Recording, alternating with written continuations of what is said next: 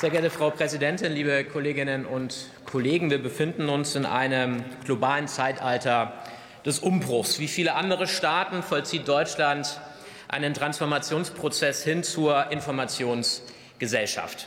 Dadurch wird unsere Welt größer, unsere Welt sie wird komplexer und vor allem wird sie vernetzter.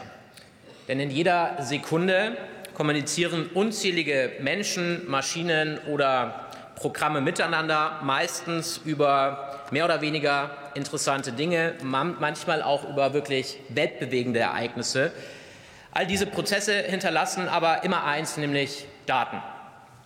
Daten, die allein keine Aussagekraft haben, Daten, die in Datenmengen für Forschung, für Wirtschaft und für den Staat wahre Informationsschätze sind. Denn letztendlich kann man mit statistischen Verfahren aus diesen Daten Trends und Erkenntnisse erkennen, das sogenannte Data Mining. Jetzt wird sich der geneigte Fortschrittskritiker fragen, warum ist das überhaupt nötig? Die Antwort darauf ist relativ einfach, denn Datennutzung ist nicht mehr eine Frage des Obs, sondern eine Frage des Wie.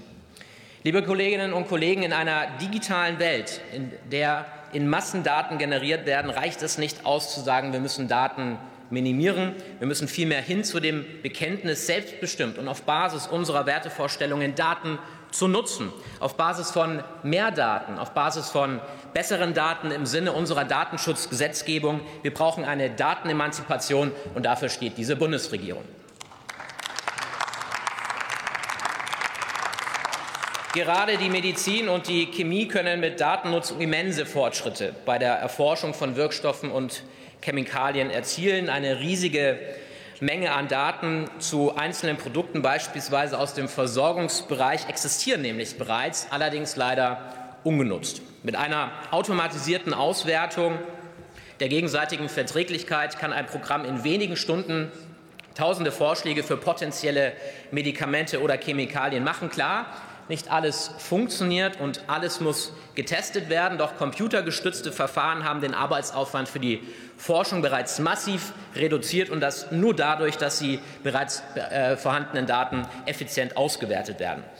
Und die Tendenz ist dabei relativ klar. Bereiche, die viele Daten generieren, die profitieren von diesen Entwicklungen. Hier lassen sich am meisten Erkenntnisse gewinnen, beispielsweise in den Neurowissenschaften, ein anderes Beispiel für die Pendler unter uns, indem wir Verkehrsdaten nutzen, entdecken wir Potenziale, um den unbeliebten Stau zu reduzieren. Auch ein Klimaaspekt und natürlich auch allgemein im Umweltbereich können wir mit Daten Klimaveränderungen modellieren. Natürlich gibt es aber auch Risiken, und das sei an der Stelle gesagt, denn Daten sind nicht immer objektiv. Nehmen wir beispielsweise den Gender Data Gap. Liegen beispielsweise überwiegend Daten von Männern vor, ergeben diese Berechnungen einen Verzerrungseffekt. Besonders schwerwiegend im Medizinbereich. Viele Jahrzehnte wurden Medikamente nur an Männern getestet. Das ist mittlerweile erkannt, doch es hat Auswirkungen bis heute und es muss zwingend berücksichtigt werden, wenn wir, und das tun wir, über die breite Nutzung von Daten in allen Lebenslagen uns unterhalten. Aber trotz all dieser Risiken sind die Vorteile, liebe Kolleginnen und Kollegen, offensichtlich. Wenn unsere Gesellschaft das volle Potenzial aus Daten ausschöpfen will, dann müssen wir jetzt das Fundament schaffen. Und dieses Fundament, das schafft diese Bundesregierung.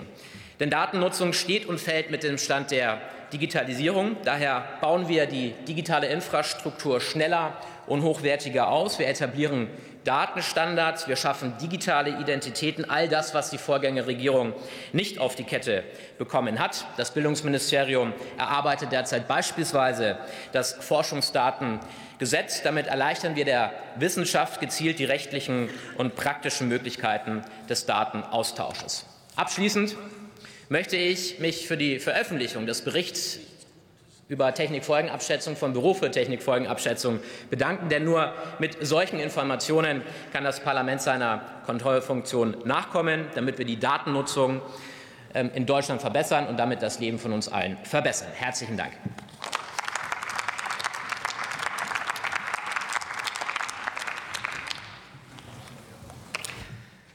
Nächste Rednerin für die Fraktion der CDU-CSU, Franziska